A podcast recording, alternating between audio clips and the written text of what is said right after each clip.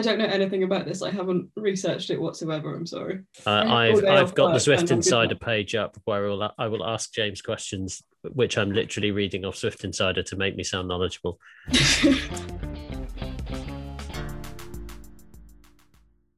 Hey folks, what are we drinking tonight?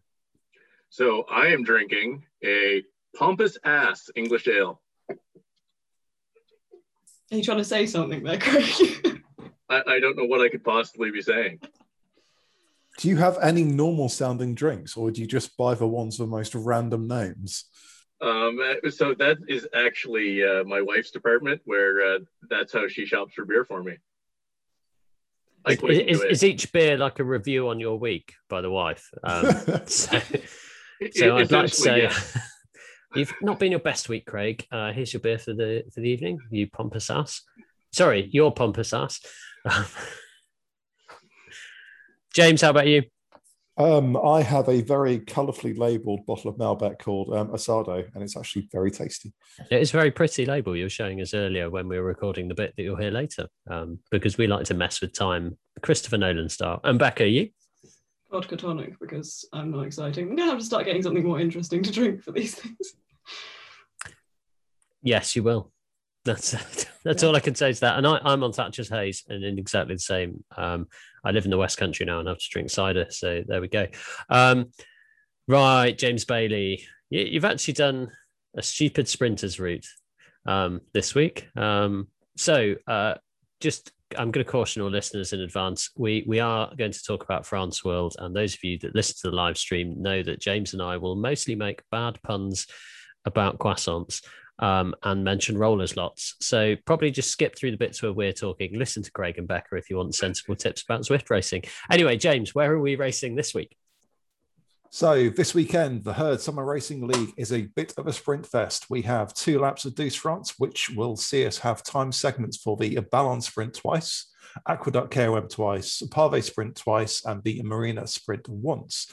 There's also bonus points on offer for your finishing position in your category. The race is 49.1 kilometers long, and there are 269 meters of climbing. I raced this earlier, and seriously, it is a lot of fun. Where did you feel the pain? Um, probably the hardest parts, were, like as always, the start. Um, and I think the, the aqueduct was probably the hardest one, and and also probably my imaginary sprint that I made up um, about two kilometers before the Ballon sprint. So I thought I saw the sprint line. Turns out it wasn't a sprint line at all. So after sort of 15, 20 seconds, I was like, hang on, where's the banner? had to slow down, wait for people to catch up, and then a kilometer later, I had to sprint again. Craig and Becca, I'm just going to uh, imagine us to step into the horrific place that is James Bailey's mind at this point. I suspect that wasn't quite the full process, was it? I suspect there was a moment where he was congratulating himself on dropping the Watt bombs and an epic sprint. Look at that. They're eating my dust. They're nowhere to be seen. Ah. I've dropped everyone. impossible to start it out unless you'd have gone for what what sounds like about a two kilometer solo. Um, impossible to start that one out, James. So, uh, but we've we've all been there. We've all made silly attacks at the wrong place. To be fair, at like 750 watts, I don't think anyone's really going to call that a mega watt bomb. I I would. I mean, that's that's that's that, that would be huge for me. Go on. Um, Yeah, I'm not. So- I would take that. Thanks. Um, so we go through the let's go through the route then. Um, first, obviously, it's Zwift, so the race starts quickly. Um, so work hard to stay in the group at the start. We then go through the rollers, uh, don't we? And they are, I think it's know your trainer would probably be the best advice to give to people here. Like you can get caught out by the resistance train changing and your train trainer delay not updating in the same speed. So some of the group can be doing what's that you're not doing, as as I understand it.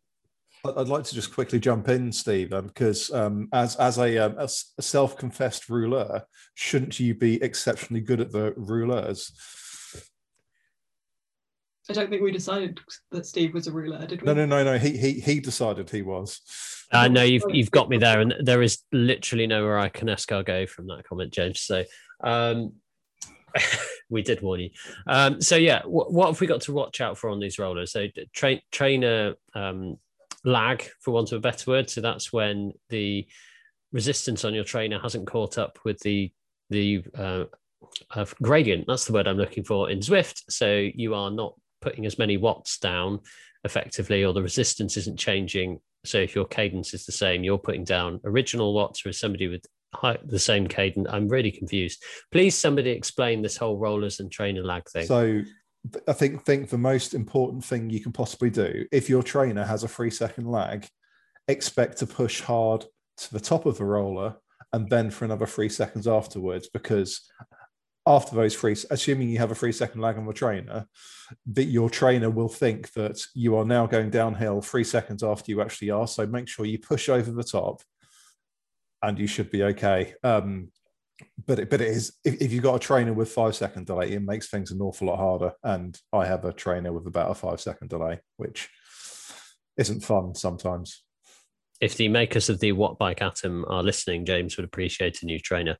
Um, so, Craig, you're you're an expert at this event. Becca, you're just going to go nails, hard as nails, just be at the front because you're awesome at riding. Um, Craig, any tips here? You're quite good at also positioning in the group as well. What what's your tactic through the rollers? Um, uh, it's kind of I, I kind of learned it from the platypus, but uh, it, it's pump the rollers. It's uh, it it's the same as pumping on a mountain bike or BMX. It's go hard uh, up and over the top, and, and then kind of micro recover, and then when you hit the bottom, you go hard again. It's a, uh, and you, you can make up a lot of time. You can, you, you can go really fast. And uh, I mean, if you're riding with the group, because there is absolutely no reason to try and ride away from the group on this course, um, to, uh, you can be a little bit more efficient that way in putting out the power on the uphill. And it was, it, it, it was, it will certainly help you. And so, James, I remember us going back a little while, while to when France was fairly new and going the other way around. You you kind of have smaller rollers coming into Aqueduct, and we were both dropped at that point because I think we didn't manage the effort on the rollers well. We were playing catch up every time in the group, which meant that you were this sort of three to five seconds behind the group when they then put a big effort in and you haven't had that recovery. Whereas it, that sounds like great advice to me. You you go a little bit earlier, try and bump the rollers, and and hopefully you you micro recover. I think um, one of the things you do have to look out for is in the first half of the lap. This is probably if you're trying to stay at the front group, this is probably one of the only points in the first half of that lap where you can see splits. So just making sure that you're in touch with certainly the front half of the front group just to make sure that if there is a split, you're not having to absolutely crucify yourself just to try and get back on. Uh, no. I, think, sorry, I, I was just going to say, like, this is the point where it is absolutely worth it to empty yourself to stay in the group here. Um, and that's, you, you can, if you get lost, uh, early on this course, you will be many, many, many minutes behind in a much shorter amount of time than you think possible. In in, in my race, I mean, um, so I think they're about seventy, um, and the front group probably up until the aqueduct was probably fifty strong, um, and and the guys that had dropped the, the, the guys the 20 guys who weren't in that front group probably all dropped off on the rollers so I think the key thing is if you get dropped on the rollers, form a group because we know the power of the draft. There's lots of points for sprints. You just need to be in a group going for these sprints today. Let's go to our resident sprinter, Becca. How are you teeing up these sprints today or, or tomorrow? Yeah, when did you I, ride? Are you riding tomorrow? Yeah, I'm learning about this event as you guys are talking about it. So I'm really not the best person to ask. Plus, knowing who's in my event tomorrow, there's no chance I'm winning any sprints whatsoever.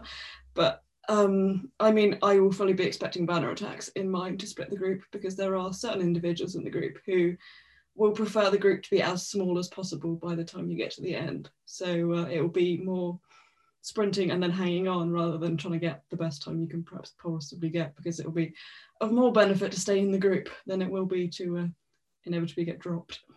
So let's let's just explain a couple of concepts there for, for people who, who maybe aren't too aware of them. So Becca, genuinely, you're a lighter rider, you're a climber. Sprint's going to be hard on what's quite a flat course. We're going to expect the kind of people who can drop kind of thousands of watts in the sprint or a thousand watts plus in the sprint to be in the group probably in the A's in your category. So they're they're probably going to be there and able to to put down some pretty fast times for the for the fastest times primes. Um, and what you don't want to do is make the race too easy for them because they'll be able to stay with you over Aqueduct, which is the kind of one opportunity as a as a lighter rider you've got to try and gap them. So you'll be thinking when people put their effort in through the sprint, you try and stay with them in the draft and then go nuts for about another 30 seconds afterwards. So attack after everyone's gone through the banner where people are trying to recover from their sprint effort. And, and if there's somebody who's spent a bit too much energy there, you might catch them out and drop them. Uh, and, and the hope is that they're, they're some of the faster riders on the flat that you drop as well. Is that right? It's more that I'm expecting certain people I've got most of my ZRL team, admittedly, during tomorrow's race, which isn't great because a lot of them are actually better than me. Um, so I should probably stop persuading them to do my races. And are you the Chris Froome of your group that kind of you're, you're just trading on former glories? Then is that the? Yeah, it's entirely. I'm no longer any good. um, so I'm I'm expecting certain people I know in the race to be banner attacking. So yeah, I should probably stop saying this because I should stop giving away the tactics. No, Becca does not expect any surprise banner attacks, mysterious competitors of race. Um, so uh, it's then flat and pretty dull. We're gonna we're gonna. There is no tactic other than sit at the back of the group, don't get dropped, expend minimum watts, um, Bowser to the best of your ability, and then we hit the Aqueduct KOM, um, which is basically a long sprint. Uh, although our Dutch listeners would claim it is a giant mountain um, and many, many meters tall.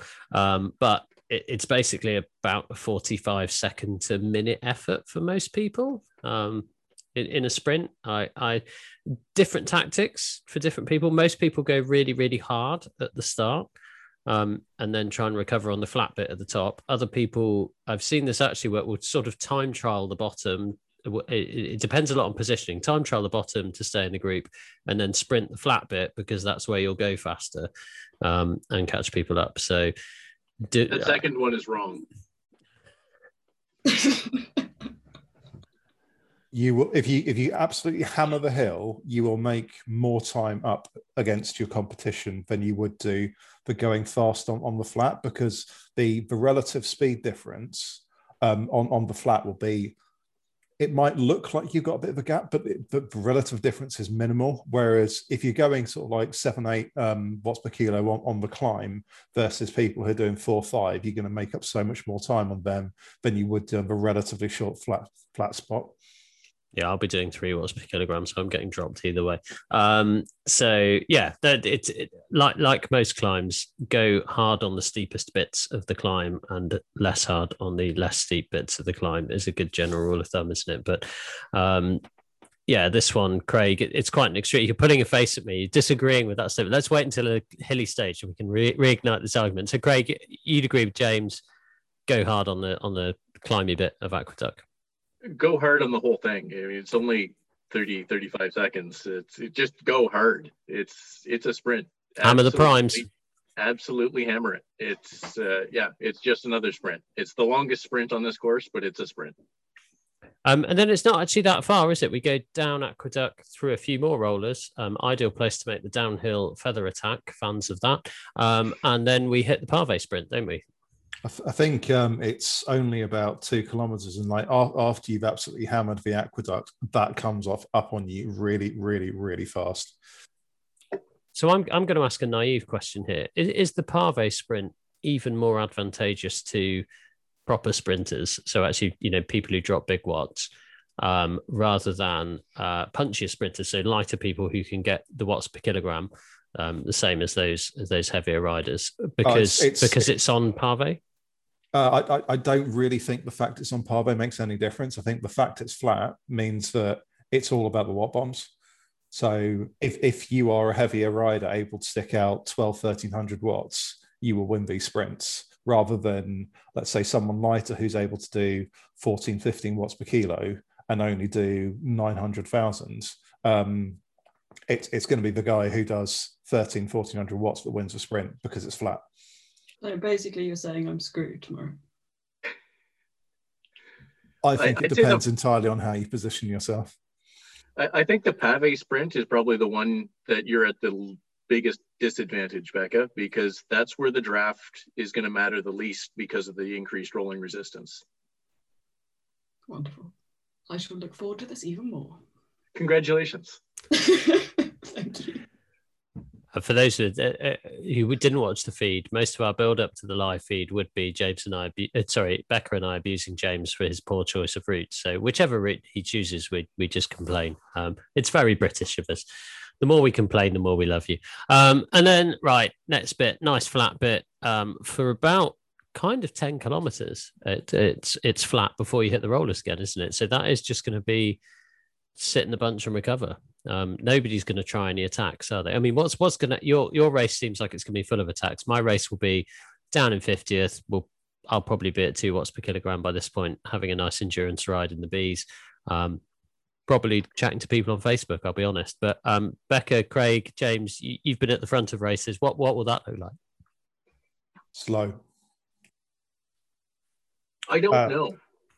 So there's there's two kind of ways this can go because I can see people watching and having and communicating on Discord, and if if the wrong person gets a little bit of a gap, uh, this could get really really hard. Oh, is Captain Shenanigans out again tomorrow, Craig? Is that what you're saying? Uh, no, it's it's just a. I mean, I, I know there are some other teams, and I, I'm trying to get our guys to do it a little bit more as Hmm. well. They, they're chatting on Discord while they're racing, and if if another team's strongest rider is off the back by four or five meters, they're ready to go. and that and that can happen. I mean, again, the other way round. But James, you and I had I, I can't remember what the event was, but we were in France, and it was the bit before we got to the rollers, before the aqueduct going the other way.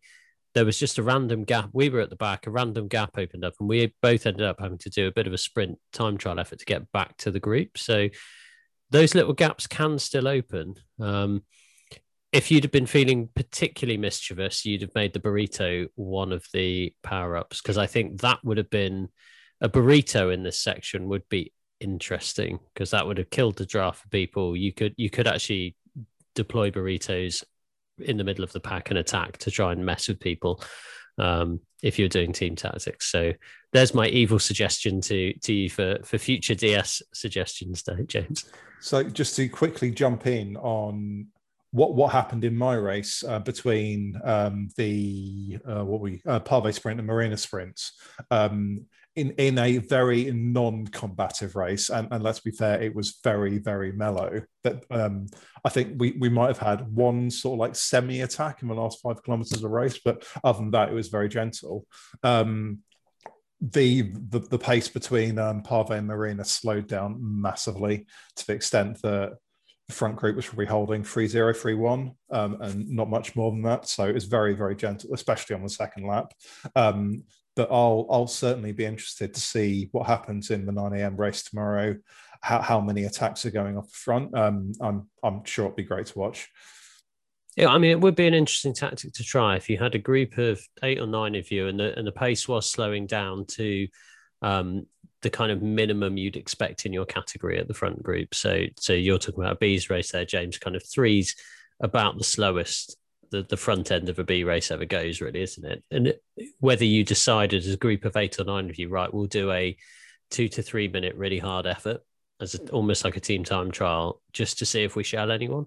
Uh, and that's individually that might mean kind of a 45 second effort each so am i burning that many matches could we get away with it that that would be it would be interesting to watch i'd hate it if it happened because the herd's never organized enough to do this and it's other teams that do this better against us really isn't it um the sorry uh, the, the one thing i did notice and was slightly unrelated but um since the um changes to like rider position and draft and all, all of that. Um, the one thing I really noticed today is the moment I accidentally hit the front of a group, I was on the back of a group within five seconds.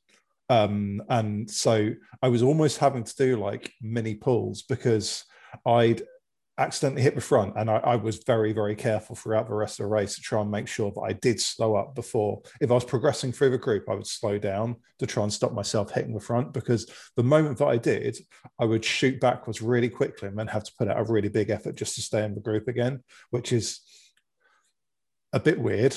Um, but yeah, that's how it was. I mean, it's a bit more like real life. If I mean, Becky, you've probably done quite a few chain gangs. Like you hit the front, you hit the wind, you go backwards if you stop pedaling.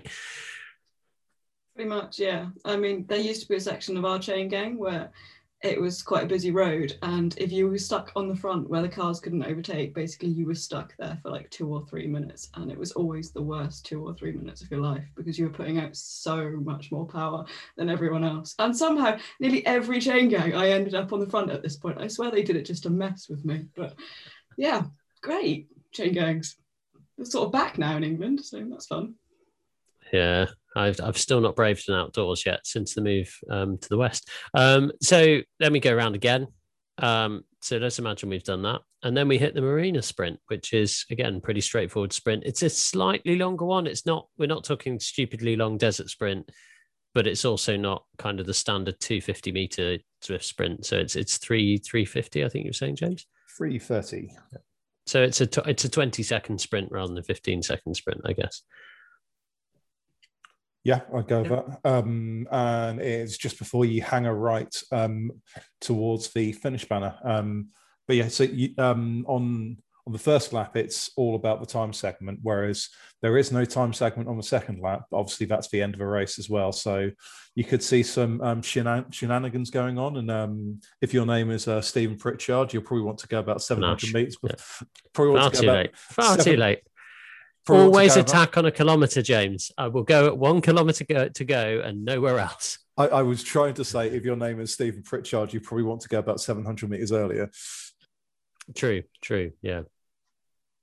670 meters earlier, James. It's always at a kilometer. and kudos to Marilyn and Gav, who completely knew that was happening in Paris last week and just came with me. Um, so, right, that's it. Bike choice. Um, I mean, obviously, Pink'Tron, second bike choice. Last week well, I, think... won S Works Venge and Rainbow Disc Wheels, and I'm probably going to do the same again this week. Sorry. Um, so that's that's your fastest flat bike. Yeah. For those of us who don't have posh wheels yet. Yeah, for fast, fastest flat bike, definitely. And say for anybody that doesn't have the Venge and a disc wheel set, that is the Tron. Um, but either disc wheel set and the Venge is slightly faster, but I mean, we're we're talking we're talking about the sprints uh, more than the more than the flats here. It's it is about those tiny tiny little bits of time.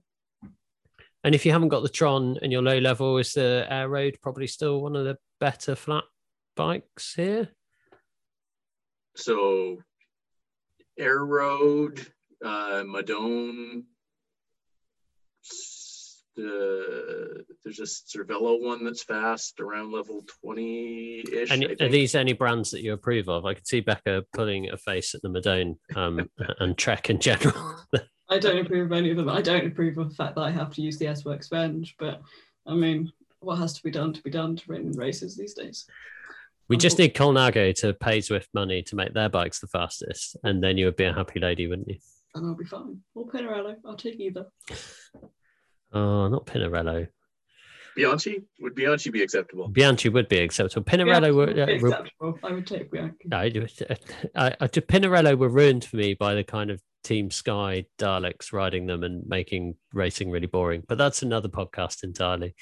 Um, cool. So we've done bike choice. Um, we've done routes. What else do we normally talk about? Um, I'm really tired this week and completely unprepared. Um, what What's should we talk annoyed about us on Zwift this week?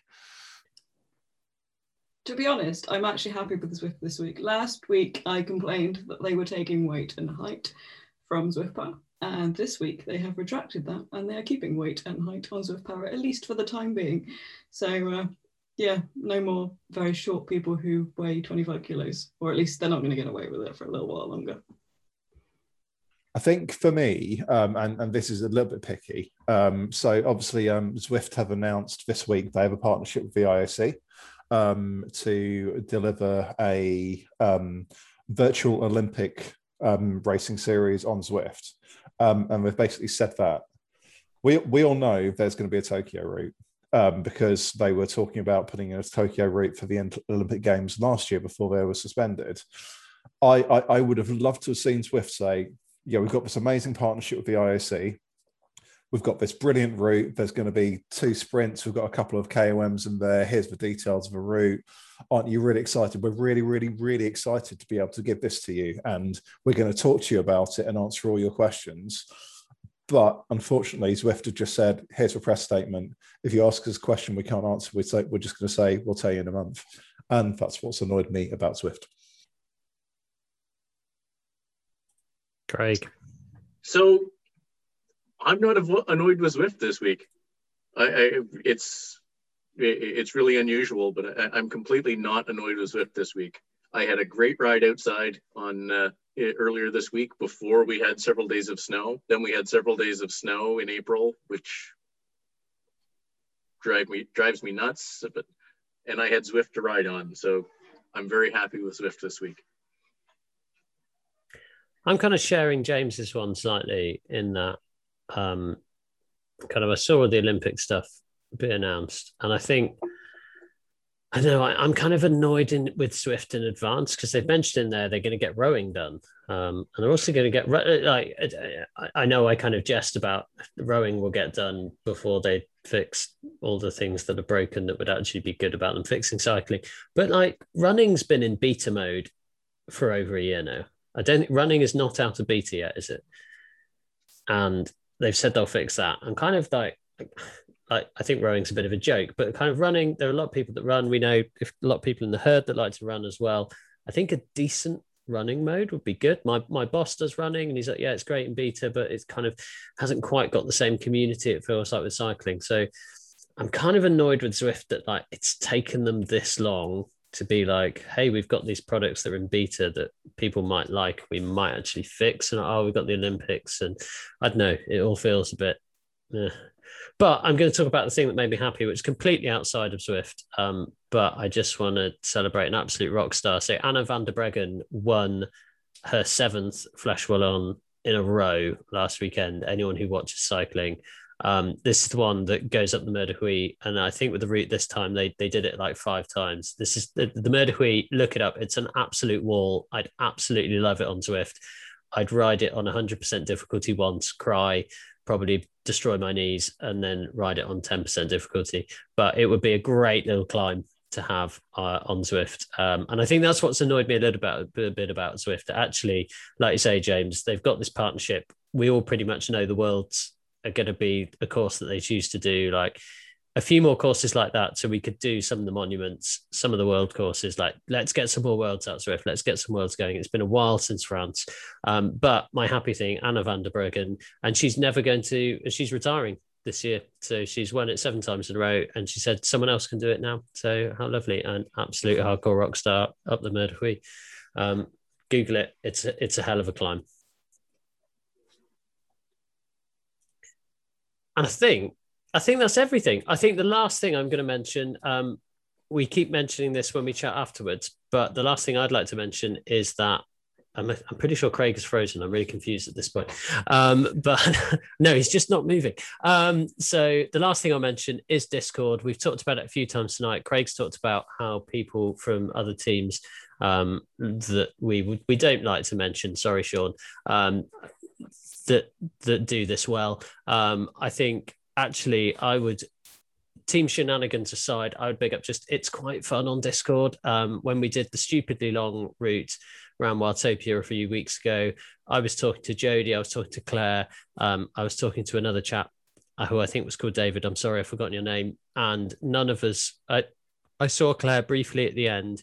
I didn't see Jody for the whole race. I didn't see this other chap for the whole race but we had a great time. We had a good laugh. We were keeping each other company. Jody was warning us how evil the hills were that were coming up. So it's just a fun, nice place to be on. It's a real shame that Zwift doesn't make it in game.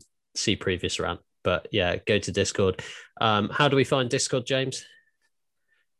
It is um, bit, sorry, bit.ly forward slash her. I think you'd say bit.ly. If you don't, if you're listening to a podcast and you don't know what a bit.ly is, something's gone very wrong in your life. Fair enough. Um, so bit.ly forward slash herd discord. And quick shout out to the other guys um, and girls who were on um, herd discord for race one tonight. We had we had a good crowd um, and it certainly helps. Cool. And uh, before we say goodbye, I'm just going to, because I think we forgot to promo it at the start, but stay tuned for a great chat with Marius. And how do you say his surname, James? It's Skogan. And you said it right first time as well. He'll, he'll verify that very soon after we stop talking now. But stay tuned for a great chat. Uh, grandfather of the herd, I presume meant to say. He is, in the beginning, there was Marius and nine other people, um, and they founded the herd. Becca's just rolling her eyes at us. Good night, everyone. Good night, everyone. Good night. Hey everyone. So tonight we're joined by um, Marius Skogan, whose surname I've probably mispronounced. Um, um, uh, Marius, as everyone I'm sure knows, is uh, one of the admins from the Herd Group. Um, but Marius, most importantly, what are you drinking tonight? Hey everyone, this is a can of BrewDog Elvis juice which is an uh, IPA, grapefruit infused IPA. Marius, so, give, given sorry, Steve, um, give, given how expensive Norway is, and especially imported beer into Norway, how much does one of those cans cost?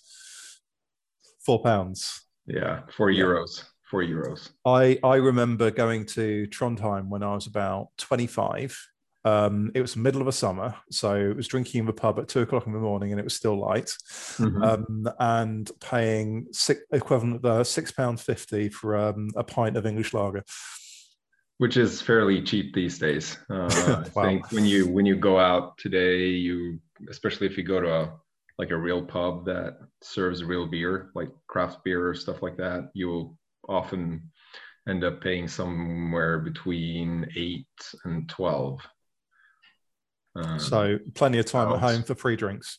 Yep. I've, I've heard Definitely. much like many of the herd events um, that James Bailey organises. Um, the trick is to just go out and enjoy yourself and, and not worry too much about how much it's costing you and how painful it is. Exactly. um, I, am saluting you from from the UK, Marius. You're drinking what I would normally be drinking when we do the live commentary. Um, so yeah, I'm a big fan of the Elvis juice. Um, and Nate Home will also be a big fan because he's a shareholder. So you're putting money directly into his pocket. Um, so he'll be super chuffed. Anyway, I, uh, I, I often write about the time before the herd in my TTT reports, um, but apparently you were actually there. And then some people have claimed that my writing is in fact just fiction because I don't remember anything that happens on rides. So, so tell us about this time and how the herd came into being. So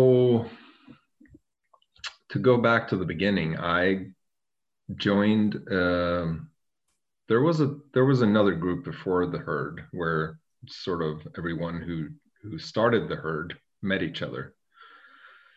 So that group um, was started in 2017. Uh, and I joined that group in October or November of 2017, like a month or something after I started Zwifting. So we all got to know each other, and um, I started out sweeping. Um, then I got into leading, and before you knew it, I was probably leading or sweeping three or four or five times a week. Um, really enjoyed the camaraderie and uh, and all that. Um, but then you know um, there was um, something with the um, leadership uh, from the other group that uh, wanted to go in a different direction than what I and uh, a lot of the other leaders wanted to. So we decided at one point to um, go our different ways. And we started the herd and took most of the rides that we had with the with the other group over to the herd. Marius, you, yep. you you mentioned um, that you, you joined this other group um, a month after you started Zwifting. What yep. what um what got you into Zwift in the first place? Well, um, at the beginning of 2017, I was 125 kilos, and I had decided to to start exercising. So I started um, doing spin classes at my local uh, local uh, gym. Uh, that got really really got me going. I, I started out like once or twice a week, then it went up to three or four times a week, and then it was basically every every day uh, towards the end. Uh, my boss at work, um, he challenged me to sign up for a race in Oslo. Um, it was a 64 kilometer race. Uh, so I bought a bike um, uh, and I started racing, which was uh, kind of cool. I, I liked the way that uh, that I was able to push myself on a bike in, in a race situation. So when when October came, um, of course that's winter here in Norway. We it gets cold, it gets wet, snowy. Uh, as a as a beginner cyclist, you're not really into the whole uh, getting wet and cold kind of thing. the first year, so so I started. You know, I I, I think I came across Zwift um, like randomly from from a search or cycling search. Uh, I was searching for something online, and then I came across Zwift, and I I I looked into it. I went to my local bike shop. I bought a trainer, um, which had smart in the name, but what I didn't know was it didn't have any resistance. So the first the first year, I I rode without resistance uh, it was one of those Kurt Kinetic fluid um, road machine uh, things. Uh, brilliant piece of kit, very solid, but no resistance.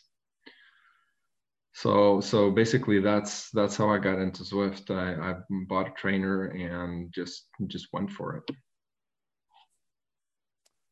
So um, pe- people who un- unbelievably, as if it's even possible, but don't follow you on Instagram um, or see your posts on Facebook, um, pro- probably won't know you've been doing an awful lot of riding outside in the last couple of months. Um, so I'm, I'm, guessing it hasn't been quite as cold as we'd normally associate with Norway. Um, tell us a little bit about um, where you live and what the rides are like around where you are, because obviously the scenery around you has been fantastic. Yeah, um, I mean the whole riding out outdoors thing really took off last year. I think with uh, with COVID, uh, I needed to instead of just sitting out sitting inside all the time. I needed to get out. I needed to clear my head. I needed fresh air. I needed still needed exercise. Of course, you when when you're at the point of having lost 40 kilos, you just need to keep it going, so to say. So, um, my slogan last year was uh, ride everything, which was basically me trying to push myself outdoors, um, even though the weather was cold or it was raining or whatever it was. I just needed to push myself to get outdoors. So I live in a place called Larvik, which is about one and a half hours south uh, west of Oslo, along the coast. So it's it's very it's one of the places in in Norway that has the most uh, days of sunshine actually uh, during during the year. Um, isn't that a bit like saying it's one of the bits of the Titanic that was least sunk? Uh, exactly. Yeah, yeah, yeah. Absolutely. That was least wet. Mm-hmm. Um, we can be lucky and have winters here without snow. Like last year, I don't think we had any snow uh, except for maybe one week.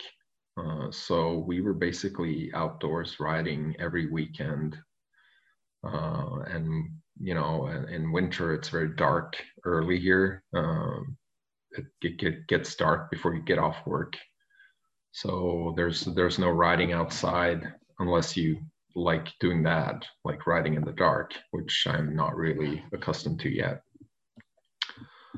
Um, but uh, yeah, there's there's a lot of beautiful landscape here and uh, a lot of roads that we can ride, and there's not too much traffic if you stay off the really busy roads. Um, so a lot of options. I can go east, west, uh, north, uh, not too much south though, because we hit water pretty quickly. But yeah, there's a lot of options. Uh, terrain wise, it's it's very undulating. Is that the right term? Undulating? Yeah. Yeah.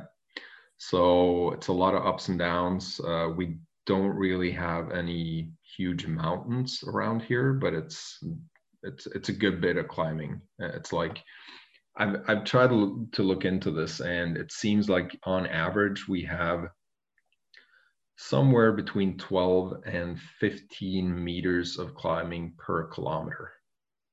So it, it racks up pretty quickly uh, when you start going for longer rides. Sorry, I'm I'm rambling. Uh, no, that's that... good. So, was that the answer to your question, James? yeah, no, that's all good.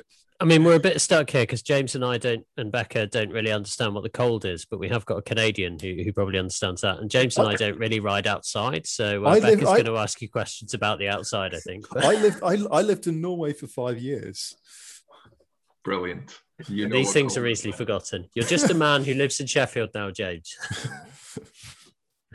um, so Marius, you you obviously do the group rides in the herd, and I think a lot of people are encouraged from that to come and join the racing league, which James does a lot of the organisation for, um, and a lot of people come to that through the team time trials as well, don't they? I think. But what what would you say to people who are in the herd league, who uh, sorry, are in the herd group, who are just doing the social rides at the moment, who are who may be in the same boat you were in? They've joined Zwift, they haven't got resistance, they just want to do some exercise. What would you say to them about dipping the toe in the water of doing some races on Zwift? I'd I'd say go for it because racing is so much fun. You as long as you have have it in the back of your mind that you're only racing against yourself, that's the most important thing. You're racing against your own results. Um, if you if you got that in the back of your mind, you you're gonna have a lot of fun. You know, just just getting out there, um, racing against yourself and against others. It's it's so much fun and you push yourself in a way that you you cannot do in in any other setting is what i find Talk, talk, um, talking about pushing yourself, Marius. Um, I I can certainly recall um, a couple of times being on a race with you. I think I was probably Cat C and you were in Cat B, and um, you were like, "Oh yeah, the main group's about ten seconds in front. I'm going to try and catch up," and and and you did it. And I, I couldn't believe you actually managed to make ten seconds on the lead group, and you were absolutely spent. That that's the that's the problem because you know I I don't race to to win anything. I don't I I don't care about medals or if I can beat someone by 2 seconds. If I can close a gap of 5 or 10 seconds, that makes me happy. If that ruins the rest of the race, so be it. It doesn't doesn't matter. Right? I've I've done what I set out to do and I I went as hard as I could and uh, yeah. And uh, that's okay for me. I think Marius has got maximum panache then uh, in the group. uh, you know, I'm a fan. I'm a fan of doing things just because we we would get the sponsors watching basically if it was the Tour de France coverage uh, and not actually winning. Anyway, it's my excuse for not winning. But uh, it sounds like you know just randomly closing the gap to the group in front. That is panache, isn't? Marius, you, you, probably know that um, our HBR or her beginner races over the the, uh, the winter series were extremely popular. Um, With, with, with um, thanks to some French people who came to join us, we had upwards of um, six, seven hundred people in one race. Um, and I know Gav, Gav Ions was um, particularly unimpressed by his lovely, quiet nine o'clock uh, Saturday morning getting ruined by four hundred and fifty French triathletes turning up. But um, I digress. you initiated HBR originally, and it's definitely different to how it looks now Um, I recall there was a a maximum average wattage of 2.5 watts per kilo. Yeah, that's right. We we when we started it out, we wanted to do something completely different from what was on Zwift already. So we sort of took Cat D and split that into four categories, um, which was uh, possible to do on Zwift Power, at, especially at the time. I, I, I've not been too active on Zwift Power lately, so I don't know if it's still possible, but they probably still have the eight categories that you can you can use on there. That profile is still there. Yeah.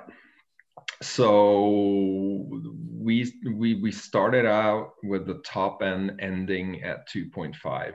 We wanted to make an environment that was really friendly to people who hadn't raced before.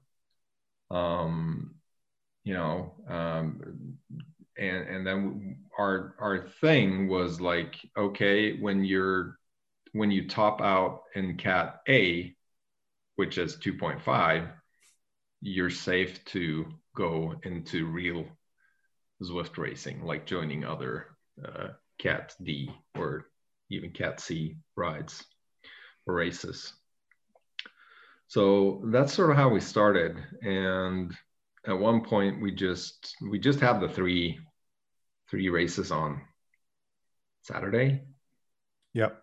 Yeah, I think yeah there were three time slots on, on Saturday that we started out with. There was one on Friday, two on Saturday. Um, yeah. Okay. Yeah. Yeah. Mm-hmm. So so this race coming up in 30 minutes, which was one of the first original time slots, right? Yep. And then the the the noon race on Saturday and uh, the later one. Yep. Yep. Yeah. So um, you know, at one point we just as as the herd grew, it just became impossible to to focus on it, everything. So I reached out to James and asked him if he would, because I'd seen his interest in in racing and all the posting on the on the racing league and all that, and I thought he would be a really good fit to to sort of develop um, the racing league going forward. He had a lot of ideas, um, stuff like that. So I asked him if he wanted to be the race director. and thankfully, he said yes and uh, has uh, made the racing league um, pretty much what it is today. And with all of you other people helping out too, that's uh, it's just been amazing to watch. So and because it's because it's not a, a, a C category race, racer win, God, I can't talk. Um, James will be far too modest to set, talk about this. Um, if it was a race win, he'd have already told us, by the way. Um, but the the race, the racing league, James, has gone from the numbers have just gone bonkers. I mean, I think COVID and lockdowns have made Zwift numbers go bonkers anyway, but herd both the herd and the herd racing league seem to be well ahead of that, don't they? If we think if I uh, the numbers in the year I've been around here have been like more than doubled, haven't they? Um, so how have the numbers changed in the last year or two? We've we've grown from 300 in April 2019 to I'm going to check. I think we've just gone over 6,000 in yeah, I think racing you're league. close to 6,000. Uh, I think think we've gone over. Um, how how big's um herd now? Is it 13, 14,000? So racing league is 6,200 and the herd is 12,900. That's pretty incredible, guys. I mean, much of this podcast is put aside to taking the mick out of James Bailey, but I think actually credit credit where it's due, like to the two of you and, and loads of the other people, all the people who sweep, people like Corey who put together um, great post on her, do the kit. My kit's arrived. In fact, I'm going to go and change into it um, for the bit that we'll record later, which will actually have appeared earlier. Um, so uh, yeah, I mean, credit to all you guys. That's that's just incredible numbers, and I think for me, that's what keeps people on Zwift. Um, like I, I wouldn't have stuck with Zwift if it wasn't for the sense of community I found. Kind of it, you go through periods. I don't know, Craig Becca, if you've had the same. You go through periods where you know, like the outdoors is fun and life is fun, and you're just a bit cheesed off with Zwift and it's not not doing it for you, and then you jump onto a ride with some people from the herd and you have a bit of chat, and actually it's just a nice it's just having a nice ride with people who are also nice humans. So yeah, credit to you folks there. So honestly, uh, uh, I, I, was I, I joined the uh, Zwift in 2018 for two months in the dead of Canadian winter. Um, then did the same thing again for two months in the dead of 2019 winter. And then in 20 and in 2019, actually, I joined one herd ride and had a great time, but it was right towards uh, the weather's getting okay. And I, I, I left Zwift, paused, paused my membership. And then in 2020, I kind of found that uh, the, the, Monday morning coffee with Corey ride again and uh, jumped into the herd and then found the racing league, which I, I, I wouldn't have found. And uh, really, it's that's really what drew, drew me to Zwift was the herd and the herd racing league and the community. Um, I mean, other than that, it's a fun training tool, but not something that I would spend as much time on. It's, yeah, it's it's exactly. It's not something that just keeps you going unless you have a, a sense of community, a sense of camaraderie.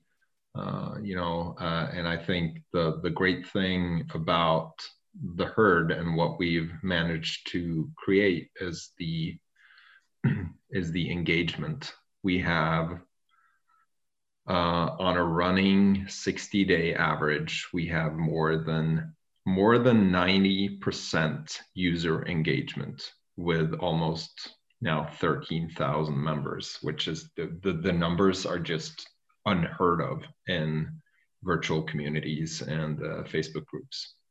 It's, it's just crazy. Nice kit. Thanks. Yeah, I mean, this is a podcast, so people can't see. I've just run to uh, change it to my herd kit and uh, to get another drink. Um, but that's crazy. That's crazy high engagement. We see the same. I mean, we far smaller numbers, so really dodgy stats. But we see the same with the podcast. Kind of people listen to four people just rambling rather pointlessly about chasing pixels, and yet people engage with it and listen to it, which just blows me away. But um, I guess kind of so what's the best advice you'd have to people about Zwift? like uh, or, or Zwift racing? You've you've probably had thousands of conversations with people who are, have got worries. What what what would you say is the thing that comes up the most often that you're asked on on the group rides or anything about Zwift? And what's the best advice you could give to people?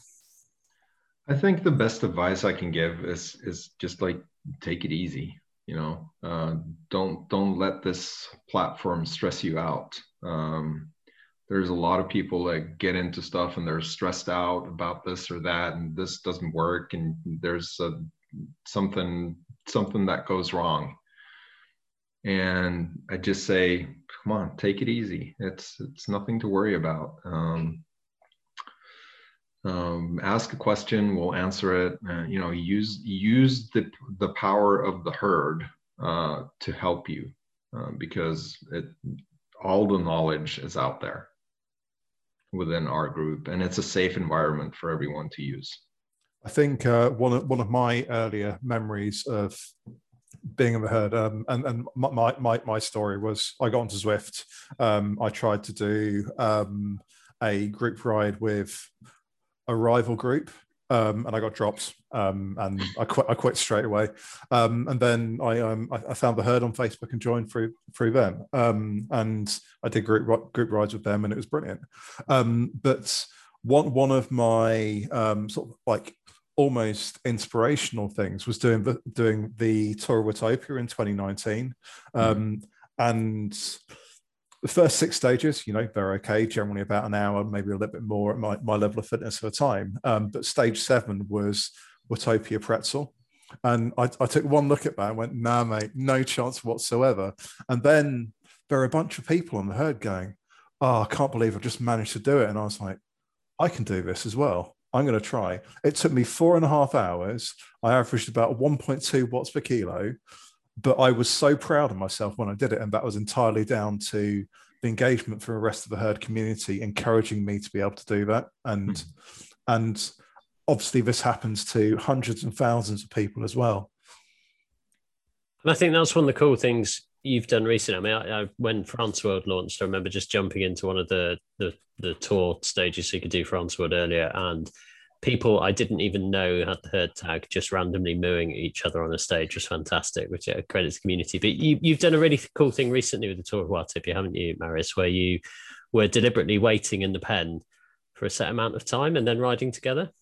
Yeah, we started doing that um, actually a couple of years ago for for things like uh, Tour Watopia, Tour de Zwift. Um, we yeah we we just hang out in the pen uh, for two minutes after the start, so we can sort of let everyone else go, and then we'll set a uh, set a watt per kilogram to to go for. Uh, I think I've done it like 1.5 or something, which seems to be um, seems to work for everyone. Um, and we just ride together. I I just try to be a leader without a beacon, and then just you know send out some messages and try to engage everyone to stay together. And then we ride the stages and yeah, it's it's great fun. It's a great sense of community, and there's a lot of moving. um, when, I had my interview with um, Zwift Italy a couple of weeks ago, they're like, "Oh, so James, you're part of the herd," and then they started making moo noises. So it's it's it's it's well known throughout the community.